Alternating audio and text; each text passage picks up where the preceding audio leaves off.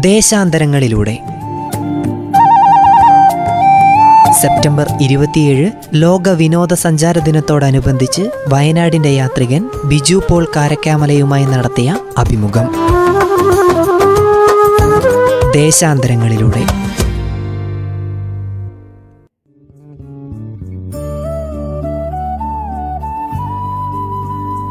നമസ്കാരം. വയനാട് ജില്ലയിൽ നിന്നും ഭാരതത്തിന്റെ ആത്മാവ് കണ്ടെത്താൻ യാത്രകൾ നടത്തി ആ യാത്രകളൊക്കെ പുസ്തകരൂപത്തിലേക്ക് മാറ്റി നമ്മുടെ മുന്നിലെത്തിച്ചുകൊണ്ടിരിക്കുന്ന ബിജു പോൾ കാരക്കാമല എന്ന അധ്യാപകന്റെ യാത്രാവിശേഷങ്ങൾ നമുക്കിന്ന് കേൾക്കാം. അധ്യാപകനാണെന്നറിയാം. ഇപ്പോൾ എവിടെയാണ് പഠിപ്പിക്കുന്നത്? സാറിന്റെ വിദ്യാർത്ഥികളെയും ഇങ്ങനെ യാത്രകൾ ചെയ്യാനൊക്കെ വേണ്ടിയിട്ട് പ്രേരിപ്പിക്കാറുണ്ടോ? ഉണ്ട്. തീർച്ചയായിട്ടും. ഞാൻ ചെറുകര സ്കൂളിലാണ് അധ്യാപകനായിട്ട് ജോലി ചെയ്യുന്നത്. അപ്പം പിന്നെ ഈ യാത്ര കഴിഞ്ഞ് വരുമ്പോൾ കുട്ടികൾ ഇങ്ങനെ കാത്തിരിക്കും. ഇങ്ങനെ യാത്രാനുഭവങ്ങൾ പറയാൻ വേണ്ടിയിട്ട്. പക്ഷേ നമ്മളെ ഇപ്പോഴത്തെ സ്കൂളിലെ ഒരു സാഹചര്യം വെച്ചിട്ട് ഈ സിലബസിന്റെ ഒരു ടൈറ്റും മറ്റു പല പ്രശ്നങ്ങളൊക്കെ വരുന്നതുകൊണ്ട് ഈ യാത്ര ഇപ്പോൾ ഇപ്പോൾ എനിക്ക് കുട്ടികളോട് ആദ്യകാലത്ത് നല്ലോണം പറയുന്നു. ഇപ്പോൾ കുട്ടികളോട് ഇത് അധികം പറയാൻ സമയം കിട്ടാറില്ല. അങ്ങനെ ഒരു പ്രശ്നവും എനിക്കുമുണ്ട്. കുട്ടികൾക്ക് അതിന്റെ ഒരു വിഷമമുണ്ട്. പക്ഷേ ഞാൻ യാത്ര കഴിഞ്ഞ് വരുമ്പോൾ കുട്ടികളിങ്ങനെ കാത്തിരിക്കുമായിരുന്നു അപ്പോൾ ഞാനിങ്ങനെ യാത്രാനുഭവം ചില ദിവസമൊക്കെ ഒരുപാട് സമയം യാത്രാനുഭവങ്ങൾ ഇങ്ങനെ പറയും. പോയി വന്നു കഴിഞ്ഞാൽ അതിന്റെ ആ കാര്യം. അപ്പോൾ കുട്ടികളൊക്കെ ഇങ്ങനെ മണിക്കൂറൊക്കെ നിശബ്ദരായിട്ട് ഇങ്ങനെ ഇരിക്കുന്നുണ്ട്. അപ്പോൾ അവരൊക്കെ പിന്നീട് പിള്ളേർ പറയും സാറേ ഇങ്ങനെ ഇതെല്ലാം കണ്ട അനുഭവം നമുക്കുണ്ട് എന്ന് പറയാറുണ്ട്. പിന്നീട് പല അവിടെ നിന്ന് പോയ പൂർവ വിദ്യാർത്ഥികളായിട്ടുള്ള പലരും ഇങ്ങനെ വന്നിട്ട് ഈ പഴയ യാത്രാനുഭവങ്ങൾ ചോദിക്കുകയും പറയുകയൊക്കെ ചെയ്യാറുണ്ട്. അപ്പോൾ അങ്ങനെ നല്ലൊരു പിന്നെ എന്റെ സ്റ്റാഫ് റൂമിലൊക്കെ ഞാൻ ഒഴിവുള്ള സമയത്തൊക്കെ ഇപ്പം ഞാൻ പറഞ്ഞില്ല സ്കൂളിലെ പ്രവർത്തനങ്ങൾ വളരെ ടൈറ്റ് ആയതുകൊണ്ട് അതിന് സമയങ്ങളെങ്കിലും പരമാവധി സമയങ്ങളിൽ അധ്യാപകരോട് പറയാറുണ്ട്. അപ്പോൾ അവരൊക്കെ എന്നോട് പറഞ്ഞത് ഇത് ഞങ്ങളൊക്കെ അവിടെ പോയ അനുഭവമാണ്. സഹപ്രവർത്തകരായ ടീച്ചേഴ്സൊക്കെ എപ്പോഴും പറയും ഞങ്ങൾ ഈ എവിടെയും പോയിട്ടില്ലെങ്കിലും ഈ സ്റ്റാഫ് റൂമിൽ ഇരുന്നുകൊണ്ട് ഈ ബിജുമാഷ് പോയ സ്ഥലങ്ങളിലൊക്കെ ഞങ്ങളും പോയിട്ടുണ്ടെന്നൊക്കെ ഇങ്ങനെ പറയാറുണ്ട്. സാർ ഇപ്പോൾ നേരത്തെ പറഞ്ഞിരുന്നു രണ്ടായിരത്തിലാണ് സാർ യാത്രകൾ തുടങ്ങിയത് എന്ന് ഒരുപാട് യാത്രകൾ ഇങ്ങോട്ട് ചെയ്തു. സാമ്പത്തിക ചെലവുകളൊക്കെ ഇതിന് ഒരുപാട് വേണ്ടി വരില്ലേ? അപ്പോൾ ഈ യാത്രകൾക്കൊക്കെ താല്പര്യമുണ്ടായിരുന്നിട്ടും ഒരുപാട് ചെലവ് വരുന്നത് കൊണ്ട് യാത്രകൾ ചെയ്യാൻ കഴിയാത്ത ഒരുപാട് പേരുണ്ടാവും. സാർ എങ്ങനെയായിരുന്നു ഈ ഒരു കാര്യം ശ്രദ്ധിച്ചിരുന്നത്? അതായത് ഈ ഇതിന്റെ അതൊരു നല്ല ചോദ്യമാണ്. അതായത് ഈ സാമ്പത്തിക വിഷയം ഒരു വലിയ വിഷയമാണ്. എന്നെ സംബന്ധിച്ചോളം ഞാൻ നേരത്തെ സൂചിപ്പിച്ചല്ലോ നമ്മളൊക്കെ ചെറുപ്പകാലം ദാരിദ്ര്യത്തിന്റെ ഒരു ഇതിലായിരുന്നു. ദരിദ്ര കർഷക കുടുംബത്തിലാണ് ജീവിച്ചിരുന്നത്. അപ്പോൾ അതുകൊണ്ട് കഷ്ടിച്ച് അഷ്ടി കഴിഞ്ഞു പോയിരുന്ന ആളുകളായിരുന്നു. അപ്പോൾ പക്ഷേ ഒരു ജോലിയൊക്കെ ആയി എങ്കിൽ പോലും നമുക്കങ്ങനെ സാമ്പത്തികമായ ഒരു അടിത്തറയൊന്നും ഇല്ലായിരുന്നു. അപ്പോൾ യാത്ര ചെയ്യാൻ വേണ്ടത് പണമല്ല എന്നുള്ളത് എന്റെ അനുഭവം തന്നെ ഞാൻ പറയാം. വേണ്ടത് മനസ്സാണ്. കാരണം എന്റെ കൂടെ യാത്ര തുടങ്ങിയ ഞങ്ങൾ രണ്ടുപേരാണ് എന്റെ ഒരു സുഹൃത്തുണ്ടായിരുന്നു വാസുദേവൻ എന്ന് പറയും. അപ്പോൾ അദ്ദേഹം ശരിക്കും പറഞ്ഞാൽ എന്നേക്കാൾ സാമ്പത്തികമായി ബുദ്ധിമുട്ട് അനുഭവിക്കുന്ന ഒരാളായിരുന്നു. പക്ഷേ അദ്ദേഹം പിന്നെ ഞാൻ എന്നോടൊപ്പം യാത്ര വരികയും ഞങ്ങൾ വളരെ ചെലവ് ചുരുക്കിയാണ് യാത്ര. നമ്മളെ യാത്ര എന്തിനാണ്? നമ്മളെ യാത്ര നമ്മളിങ്ങനെ ആനന്ദ പിന്നെ അടിച്ചു പൊളിക്കുക നമ്മളിപ്പോൾ ഭാഷയിൽ പറയുമല്ലോ ആ രൂപത്തിൽ പോകാൻ വേണ്ടിയിട്ടല്ല. ഒരു സ്ഥലത്ത് പോകുന്നു അവിടുത്തെ കാര്യങ്ങൾ കണ്ട് മനസ്സിലാക്കുന്നു കണ്ടറിയുന്നു അതിലൂടെ ആനന്ദം കണ്ടെത്തുന്നു. വ്യത്യസ്തമായ കാലാവസ്ഥയാണ് കൊടുംചൂടാണെങ്കിൽ കൊടുംചൂട് കൊടും അനുഭവിച്ച് ആനന്ദം കണ്ടെത്തുന്നു. മരുഭൂമിയിലെ. അതുപോലെ കൊടും തണുപ്പാണെങ്കിൽ ആ തണുപ്പ് അനുഭവിച്ച് അതിൽ ആനന്ദം കണ്ടെത്തുന്നു. പിന്നെ ചരിത്ര സ്മാരകങ്ങൾ ചെന്ന് കാണുമ്പോൾ അതിന്റെ ഐതിഹ്യവും ചരിത്രമൊക്കെ മനസ്സിലാക്കുമ്പോൾ അതിൽ ആ രൂപത്തിലാണ് നമ്മളെ യാത്ര ക്രമിച്ചത്. അപ്പോൾ അതുകൊണ്ട് സാമ്പത്തികം വളരെ കുറച്ച് മതി എന്നുള്ളതാണ് ഞങ്ങളുടെ ഓരോ ട്രിപ്പ്. ഇപ്പോൾ കഴിഞ്ഞതിന്റെ മുമ്പിലത്തെ കൊറോണയ്ക്ക് മുമ്പ് തൊട്ട് മുമ്പുള്ള ക്രിസ്മസിന് ഞങ്ങൾ ബീഹാറിൽ തൊട്ട് മുമ്പുള്ള ക്രിസ്മസിന് ഞങ്ങൾ മധ്യപ്രദേശിലായിരുന്നു. അതിന് മുമ്പത്തെ ബീഹാറിലായിരുന്നു. അപ്പോൾ ബീഹാറിൽ ഒരു എട്ട് പത്ത് വർഷം മുമ്പ് പോയിട്ടുണ്ട്. പക്ഷേ ബീഹാറിലെ ഗ്രാമങ്ങളിലൊക്കെ പോകാൻ നമുക്ക് കുറച്ച് റിസ്ക് ആയിരുന്നു ആദ്യകാലത്ത്. കാരണം അവിടെ ഒരു ജംഗിൾ രാജ്യം എന്നൊക്കെ പറയും. നിയമവാഴ്ചയില്ല. പക്ഷേ ഇപ്പോൾ അത് മാറ്റം വന്നിട്ടുണ്ടെന്ന് മനസ്സിലാക്കിയപ്പോൾ ഞങ്ങൾ ബീഹാറിലെ ഗ്രാമങ്ങളിൽ ഉൾപ്പെടെ ഒരു പതിനഞ്ച് ദിവസത്തെ യാത്ര നടത്തിയിരുന്നു ഞങ്ങൾ നാല് പേര്. അങ്ങനെ മൈസൂർ നിന്നാണ് യാത്ര പോയത്. ട്രെയിനിന്റെ ടിക്കറ്റ് അടക്കം ഞങ്ങളുടെ ഭക്ഷണ താമസമൊക്കെ അടക്കം ഒരാൾക്ക് അയ്യായിരം രൂപയെ ചിലവായുള്ളൂ പതിനഞ്ച് ദിവസത്തേക്ക്. അപ്പോൾ നാലായിരത്തി എണ്ണൂറ് രൂപ കൃത്യമായി പറഞ്ഞു അപ്പോൾ അതാരും വിശ്വസിക്കില്ല. കാരണം ഞങ്ങൾ ഉത്തരേന്ത്യയിലേക്ക് യാത്ര പോകുമ്പോൾ ഇപ്പം പഞ്ചാബ് ഹരിയാന അങ്ങനെയുള്ള തടങ്ങൾ സ്ഥലങ്ങളിലേക്ക് ചെന്ന് കഴിഞ്ഞാൽ നമ്മളെ സിഖുകാരുടെ ഗുരുദ്വാരകൾ ഉണ്ട്. ഈ ഗുരുദ്വാരകളിൽ എവിടെ ചെന്നാലും നമുക്ക് ഒരു ദിവസം താമസവും ഭക്ഷണവും ഫ്രീ ആണ് അത് അവരുടെ ഒരു ആചാരത്തിന്റെ ഭാഗം. അപ്പം നമ്മൾ വളരെ ക്ലിയർ ആയിരിക്കണം. നമ്മൾ സത്യസന്ധമായിരിക്കണം. എന്തിനു വന്നു എന്താണ് കാര്യം എന്നുള്ളത് പറഞ്ഞു അപ്പോൾ ഞങ്ങളിങ്ങനെ കേരളത്തിൽ നിന്ന് വരുന്നതാണ്. ടീച്ചേഴ്സാണ് ഇതിനെക്കുറിച്ച് പഠിക്കാൻ വേണ്ടി വരുന്നതാണ് എന്ന് പറഞ്ഞു കഴിഞ്ഞാൽ ഒരു പ്രശ്നമില്ല അവർ ഒരു ദിവസം താമസവും ഭക്ഷണവും തരും. അങ്ങനെ പഞ്ചാബിലൊക്കെ രണ്ട് പഞ്ചാബ് ശരിക്കും പറഞ്ഞാൽ മൂന്ന് ട്രിപ്പായിട്ട് നാൽപ്പത്തഞ്ച് ദിവസം പഞ്ചാബിൽ യാത്ര നടത്തിയിട്ടുണ്ട്. അപ്പോൾ ഓരോ ട്രിപ്പിലും ഇങ്ങനെ ഒരുപാട് ഗുരുദ്വാരകൾ. അമൃത്സറിലെ ഗുരുദ്വാര സുവർണക്ഷേത്രം അതുപോലെ അനന്തപൂർ സാഹിബ് ഗുരുദ്വാര ദേരബാബ ഗുരുദ്വാര തരൻ തരൻ തൽവണ്ടി എന്നൊക്കെ ഇങ്ങനെ ഗുരുദ്വാരകളിൽ അതുപോലെ ബീഹാറിൽ ചെന്നപ്പോഴും അവിടെയും പറ്റ്നയിൽ ഒരു വലിയ പറ്റ്ന സാഹിബ് ഗുരുദ്വാരയുണ്ട്. അവിടെ നാല് ദിവസം ഞങ്ങൾ താമസിക്കേണ്ടായത് അതുപോലെ തന്നെ ഗുജറാത്ത് സൈഡിലേക്ക് ചെന്ന് കഴിഞ്ഞാൽ നമുക്ക് ക്ഷേത്രങ്ങളോടനുബന്ധിച്ച് ധർമ്മശാലകളുണ്ട്. അവിടെ താമസിക്കാം. പിന്നെ ഭക്ഷണം അവിടെ പല സ- ക്ഷേത്ര എന്നൊക്കെ കിട്ടും. പിന്നെ നമ്മളെ ഒരു ഇതിനനുസരിച്ചുള്ളൊരു ജീവിത രീതിയും കിട്ടണം അതായത് പ്രകൃതി ജീവനം ഒരു പരിധിവരെ പാലിക്കുന്നുണ്ട്. അപ്പം നമ്മൾ ചായ കാപ്പി അങ്ങനെയൊന്നും കഴിക്കാറില്ല. പിന്നെ ഈ പച്ചവെള്ളം കുടിക്കുക പഴങ്ങൾ കഴിക്കുക ആ രൂപത്തിലൊക്കെയാണ്. ഉത്തരേന്ത്യയിലൊക്കെ പോകുമ്പോൾ അവിടെ കക്കിരി പത്ത് രൂപയ്ക്ക് കിട്ടും. പതിനഞ്ച് രൂപയ്ക്ക് ക്യാരറ്റ് കിട്ടും. ഇങ്ങനത്തെ സാധനങ്ങൾ മേടിച്ച് ഞങ്ങൾ കഴിച്ചാൽ ഞങ്ങൾക്ക് ഒരു നേരം തൃപ്തിയായി. അല്ലാണ്ട് നമ്മൾ ഈ ചോറ് കഴിച്ചാൽ അല്ലെങ്കിൽ ഒരു സമൃദ്ധമായ ആഹാരം കഴിച്ചാലേ ആഹാരം ആവുകയുള്ളൂ അപ്പോൾ അതുകൊണ്ട് നമ്മൾ ഓരോ പിന്നെ കിലോമീറ്ററുകൾ നടക്കും. ഓരോ യാത്ര കഴിഞ്ഞ് വരുമ്പോഴത്തേക്കും നമ്മളെ വെയിറ്റ് കുറച്ച് കുറയും. പക്ഷേ നമുക്ക് ക്ഷീണമൊന്നും ഉണ്ടാവാറില്ല. ഈ വ്യത്യസ്ത കാലാവസ്ഥകൾ യാത്ര ചെയ്തിട്ടൊന്നും അതിന്റേതായ ഒരു ബുദ്ധിമുട്ടൊന്നും ഉണ്ടായിട്ടില്ല. അപ്പോൾ ചിലവ് ചുരുക്കിയാണ് യാത്രകൾ. റെയിൽവേ സ്റ്റേഷനിൽ കിടന്നിട്ടുണ്ട്. ആദ്യകാലത്ത് പോകുമ്പോൾ റെയിൽവേ സ്റ്റേഷനിൽ കിടക്കും.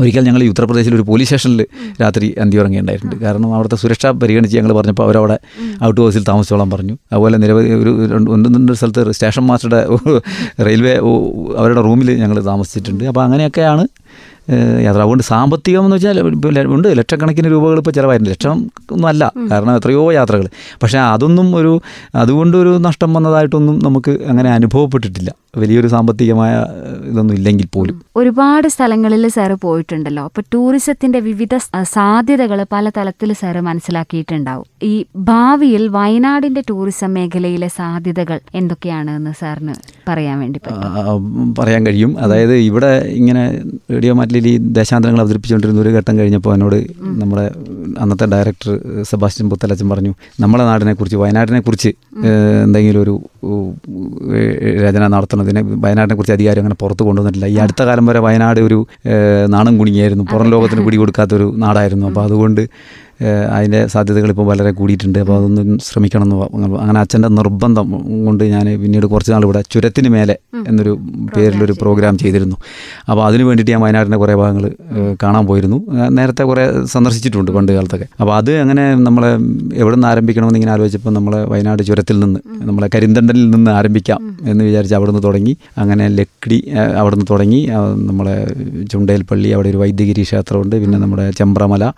പിന്നെ കൽപ്പറ്റ അതുപോലെ വരുദൂർ ക്ഷേത്രം തുടങ്ങി വയനാടിനൊരു പൗരാണിക സംസ്കൃതി ഉണ്ട് നമ്മുടെ പുഞ്ചവയൽ പുത്തങ്ങാടി ആയിരം വർഷം മുമ്പ് പട്ടണമായിരുന്ന സ്ഥലങ്ങളൊക്കെ ഉണ്ട്. അപ്പം വലിയ സാധ്യത വയനാട്ടിനെ സംബന്ധിച്ചു അപ്പോൾ അത് അങ്ങനെ വന്ന് നമ്മുടെ ബത്തേരി ജൈനക്ഷേത്രം തുടങ്ങി എടക്കൽ ഗുഹയിലെത്തി നിന്നപ്പം ചില പ്രത്യേക സാഹചര്യവശാൽ വ്യക്തിപരമായ ചില പ്രശ്നങ്ങളാൽ എനിക്ക് പിന്നെ ഇവിടുന്ന് തൽക്കാലം എഴുത്ത് നിർത്തേണ്ടി വന്നു. അങ്ങനെ ഞാൻ തൽക്കാലം നിർത്തിവെക്കുകയത് അപ്പോൾ അത് ശരിക്കും പറഞ്ഞാൽ ഇപ്പോൾ ഒരു പുസ്തകത്തിലുള്ളത് ആയിട്ടുണ്ട്. പക്ഷേ ഇപ്പം ഞാൻ എന്റെ പുസ്തകങ്ങളുടെ പ്രകാരം എഴുതുവാണെങ്കിൽ ഒരു മൂന്നാൽ പുസ്തകത്തിലുള്ളത് വയനാട് തന്നെയാണ്. അപ്പോൾ വയനാടിന്റെ ചോദിച്ച ചോദ്യം ടൂറിസം സാധ്യതകൾ എന്ന് പറഞ്ഞാൽ വലിയ സാധ്യത വയനാടിന് ഉണ്ട് എന്നുള്ളതാണ് കാരണം പ്രകൃതി രമണീയമായ സ്ഥലം. ഞാനിപ്പോൾ ഒരു കാര്യം പറയുമ്പോൾ ഇന്ത്യ മുഴുവൻ ഞാൻ യാത്ര ചെയ്തു. പല കാലങ്ങളിൽ പല കാലാവസ്ഥയിൽ കൊടും തണുപ്പിൽ വലിയ ചൂടിലൊക്കെ യാത്ര ചെയ്തിട്ടുണ്ട്. അപ്പോൾ ഇന്ത്യയിൽ ഒരുപാട് സുഖവാസ കേന്ദ്രങ്ങളൊക്കെ ഉണ്ടെങ്കിലും ഇതൊക്കെ വ്യത്യസ്ത കാലാവസ്ഥകളിൽ പറ്റുന്നതല്ല. കാരണം എക്സ്ട്രീമാണ്. ഒന്നുകിൽ കനത്ത ചൂട് അല്ലെങ്കിൽ നല്ല തണുപ്പ്. ആ ഒരു അവസ്ഥ അനുഭവപ്പെടാത്ത ഒരു പ്രദേശം ഇന്ത്യയിൽ ഉണ്ടെങ്കിൽ അത് ഇന്നത് വയനാടാണ്.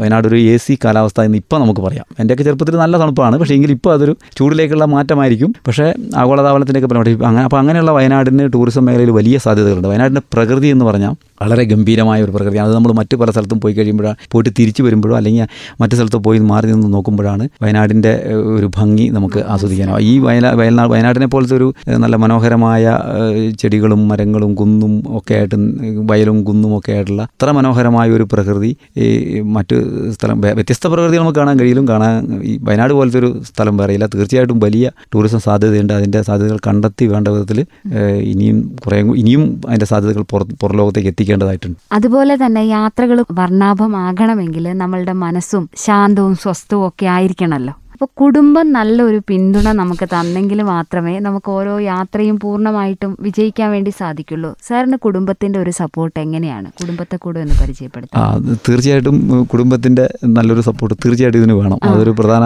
ഘടകമാണ്. ഇപ്പം എന്റെ ഭാര്യ അക്കാര്യത്തിൽ മുഖ്യ മായ ഒരു പിന്തുണയുണ്ട്. അവർ നമ്മളെ പരസ്പരം മനസ്സിലാക്കിയിരിക്കുക എന്നുള്ളതാണ് ഇതിനകത്ത് മുഖ്യമായ ഒരു ഘടകം. ടീച്ചറാണ്. Kommayad Saint Sebastian U P സ്കൂളിലെ അധ്യാപികയാണ്. അപ്പം മൂന്ന് മക്കൾ മൂത്ത മകൾ സോന അവരിപ്പം പിന്നെ ഡിഗ്രിക്ക് പിന്നെ B S C maths Marymatha കോളേജിൽ പഠിക്കുന്നു. രണ്ടാമത്തെ മോൾ പ്ലസ് ടു ആണ്. ദ്വാരക ഹയർ സെക്കൻഡറി സ്കൂളിൽ പിന്നെ ഒരു മോനുണ്ട് ചെറിയ ചെറുതാണ്. അവൻ കൊമ്മനാട് കൊമ്മയാട് സ്കൂളിൽ തന്നെ മൂന്നാം ക്ലാസ്സിൽ പഠിക്കുന്നു. അപ്പം ഈ കുടുംബത്തിന്റെ പിന്തുണ നന്നായിട്ട് ഇക്കാര്യത്തിലുണ്ട്. കാരണം നമ്മൾ ആ ഒരു രൂപത്തിലുള്ള ഒരു എന്താണ് എന്തിനാണ് ഞാൻ യാത്ര പോകുന്നത്? എന്താണ് എന്റെ ഏഹ്, കാഴ്ചപ്പാട് എന്നൊക്കെ അവർക്ക് നല്ല ബോധ്യമുണ്ട്. പിന്നെ എന്നെ സംബന്ധിച്ചോളം ഞാനൊരു തുറന്ന പുസ്തകമാണ്. എന്ത് ഇപ്പോൾ യാത്ര മൂന്ന് മാസം മുമ്പേ പ്ലാൻ ചെയ്യുന്നുണ്ടെങ്കിൽ ആ യാത്ര പോകുന്ന സ്ഥലങ്ങളിൽ അതിന്റെ വള്ളി പുള്ളി വിസർഗം വിടാതെ എല്ലാം ഇവരോട് പറയും എല്ലാവരോടും പറയും. ഇപ്പം സാധാരണ വീട്ടിൽ നിന്നൊക്കെ പത്ത് പതിനഞ്ച് ദിവസം പോകുമ്പോൾ ആരും അറിയാതെ പോകണം എന്നൊക്കെ പലരും പറഞ്ഞു. ഞാൻ ശരിക്കും പറഞ്ഞാൽ നോട്ടീസ് അടിച്ചിട്ട് പോകാറുള്ളൂ. എല്ലാവരും പറയാറുണ്ട് ഇന്ത്യനെ കാര്യങ്ങളൊക്കെ പറഞ്ഞ്. ആ രൂപത്തിൽ പോകുന്നതുകൊണ്ട് കുടുംബത്തിന്റെ പിന്തുണ എന്ന് പറഞ്ഞാൽ അത് നന്നായിട്ട് അതുപോലെ തന്നെ സാർ പറഞ്ഞു ഇപ്പം വെക്കേഷൻ ടൈമിലൊക്കെയാണ് പോകുന്നതെന്ന്. അപ്പോൾ വീട്ടുകാർക്കാണ് സാറിന്റെ ആ ഒരു സമയവും നഷ്ടപ്പെടുകയും കൂടി ചെയ്യുകയാണല്ലോ സാറ് യാത്രകൾക്ക് വേണ്ടി പോകുമ്പോൾ. അപ്പോൾ കുടുംബത്തിന്റെ സപ്പോർട്ട് തീർച്ചയായും. ആ, ഉണ്ടെങ്കിൽ ആ, ആ, മാത്രമേ. സാറിന് പിന്നെയും.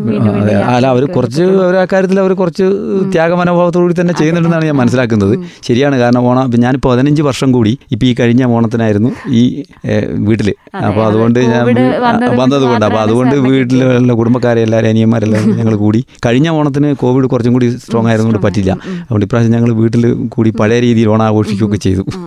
ഭാവി യാത്രകളൊക്കെ പ്ലാൻ ചെയ്ത് കഴിഞ്ഞിട്ടുണ്ടോ? ഇനി അടുത്ത യാത്ര എങ്ങോട്ടാണ്? ഭാവി യാത്രകൾ പ്ലാൻ ചെയ്തിട്ടുണ്ട്. ഞാനിപ്പം ഈ ഇപ്പോൾ ഈ വാക്സിൻ എടുക്കാൻ കുറച്ച് താമസിച്ചു പോയി. അപ്പോൾ അതുകൊണ്ട് ഇപ്പോൾ ഈ പറ്റിയാൽ നമ്മളെ ഈ പൂജാവതിക്ക് ഒരു കേരള യാത്ര ഒന്നും കൂടി നടത്തണമെന്നുണ്ട്. പിന്നെ ഞാൻ പ്ലാൻ ചെയ്തിരിക്കുന്നത് നോർത്ത് ഈസ്റ്റിലെ കുറച്ച് ഭാഗങ്ങളാണ് ഇനി പോകാനുള്ളത് അപ്പോൾ അതുകൊണ്ട് സാധിച്ചാൽ ക്രിസ്മസ് വെക്കേഷന് നോർത്ത് ഈസ്റ്റിലേക്ക് കോവിഡിന്റെ തരംഗമൊക്കെ കുറഞ്ഞേക്കാണ് പോകണമെന്ന് ആലോചിക്കുന്നുണ്ട്. പിന്നെ അത് കൂടാതെ വീണ്ടും ഒന്ന് കാശ്മീർ ലേ ലഡാക്കിലേക്ക് അവിടെ ഒരു പ്രധാനമന്ത്രി ഉദ്ഘാടനം ചെയ്ത ഒരു അടൽ ടണൽ ഉണ്ട്. അത് വളരെ രസകരമാണ് ഞാൻ അതിൽ മുമ്പ് പോയിട്ടുണ്ട് പക്ഷേ ആ ടണൽ അപ്പോൾ അത് ആ വഴിക്ക് ഒന്ന് യാത്ര ചെയ്യണമെന്ന് എനിക്ക് വീണ്ടും ആഗ്രഹമുണ്ട്. അങ്ങനെ ഇനിയും നോർത്ത് ഈസ്റ്റ് അങ്ങനെയുള്ള സ്ഥലങ്ങളിൽ പിന്നെ ഞങ്ങളൊരു സ്കാൻഡിനേവിയൻ യാത്ര ആലോചിച്ചിരുന്നു. അതായത് ഈ നമ്മുടെ ഭൂമിയുടെ ഉത്തരധ്രുവത്തിലേക്ക് അതായത് നമ്മുടെ നോർവേ സ്വീഡൻ ഫിൻലാൻഡ് ലോകത്തിലെ ഏറ്റവും മനോഹരമായ വ്യത്യസ്തമായ ഒരു പ്രദേശമാണ്. ജനങ്ങളുടെ ജീവിതം അവരുടെ സംസ്കാരമൊക്കെ വളരെ ഔന്നത്യത്തിലുള്ളൊരു നാടാണ്. അപ്പോൾ അതൊന്ന് കാണണമെന്നുള്ളൊരു ആലോചന ഞങ്ങൾ നടത്തിയിരുന്നു. പക്ഷേ ഇനിയിപ്പോൾ കൊറോണ ആയതുകൊണ്ട് അതിന്റെ സാധ്യതകൾ പരിശോധിച്ചതിന് ശേഷം ഒരു പ്രാവശ്യമെങ്കിലും ഒരു യൂറോപ്യൻ യാത്ര അങ്ങനെ ഒന്ന് രണ്ട് വിദേശ യാത്രകൾ ഞാൻ ഇങ്ങനെ സാഹചര്യങ്ങൾ അനുകൂലമാണെങ്കിൽ പ്ലാൻ ചെയ്യുന്നുണ്ട്. ഒരുപാട് സന്തോഷം സർ. റേഡിയോ മാറ്റുലയിൽ വന്ന് സാറിന്റെ വിലപ്പെട്ട സമയം ശ്രോതാക്കൾക്ക് വേണ്ടി മാറ്റിവെച്ചതിലുള്ള നന്ദി അറിയിക്കുകയാണ്. കോവിഡ് മഹാമാരിയുടെ പ്രശ്നങ്ങളിൽ എല്ലാ മേഖലകളും സ്തംഭിച്ചിരിക്കുന്നത് പോലെ തന്നെ യാത്രകളുടെയും ടൂറിസത്തിന്റെയും ഒക്കെ മേഖല ആകെ തളർന്നിരിക്കുകയാണ്. ഇതൊക്കെ പെട്ടെന്ന് തന്നെ മാറി. പുതിയ യാത്രകൾ ഇനിയും ഒട്ടേറെ ചെയ്ത് ഭാരതത്തിന്റെ മാത്രമല്ല ലോകത്തെയും കൂടെ അറിയാൻ വേണ്ടിയിട്ട് സാറിന് സാധിക്കട്ടെ എന്ന് ആശംസിക്കുകയാണ്. പുസ്തകങ്ങളിലൂടെ ഈ പോയ സ്ഥലങ്ങളുടെ ഒക്കെ ഒരു അക്ഷരയാത്രയ്ക്ക് ഞങ്ങൾ കാത്തിരിക്കുക കൂടി ചെയ്യുകയാണ്. അതുപോലെ തന്നെ ദേശാന്തരങ്ങളിലൂടെ അതുപോലെയുള്ള പരിപാടികളിലൂടെയൊക്കെ സാറിനെ ശ്രവിക്കാൻ റേഡിയോ മാറ്റലിയും കാത്തിരിക്കുകയാണ് എന്നുകൂടി ഓർമ്മിപ്പിക്കുകയാണ് സർ. പരിപാടികളുമായി വീണ്ടും തിരിച്ചെത്തും എന്ന് പ്രതീക്ഷിക്കുന്നു. ഒരുപാട് നന്ദി സർ. Okay thanks. റേഡിയോ മാറ്റിയുടെ എല്ലാ പ്രേക്ഷകർക്കും എന്റെ അണിയറ പ്രവർത്തകർക്കും എല്ലാവർക്കും എന്റെ പ്രത്യേക നന്ദി. ഈ ലോക വിനോദ സഞ്ചാര ദിനത്തിന്റെ ആശംസകൾ അറിയിക്കുകയും ചെയ്യുന്നു.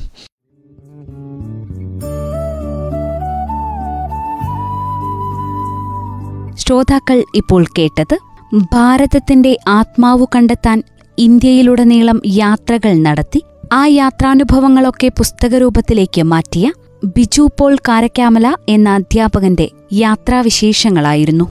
ഈ പരിപാടി ഇവിടെ പൂർണമാകുന്നു. നന്ദി നമസ്കാരം.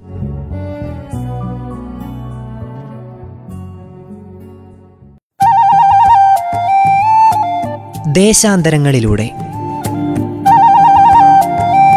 സെപ്റ്റംബർ ഇരുപത്തിയേഴ് ലോക വിനോദസഞ്ചാര ദിനത്തോടനുബന്ധിച്ച് വയനാടിന്റെ യാത്രികൻ ബിജു പോൾ കാരക്കാമലയുമായി നടത്തിയ അഭിമുഖം. ദേശാന്തരങ്ങളിലൂടെ.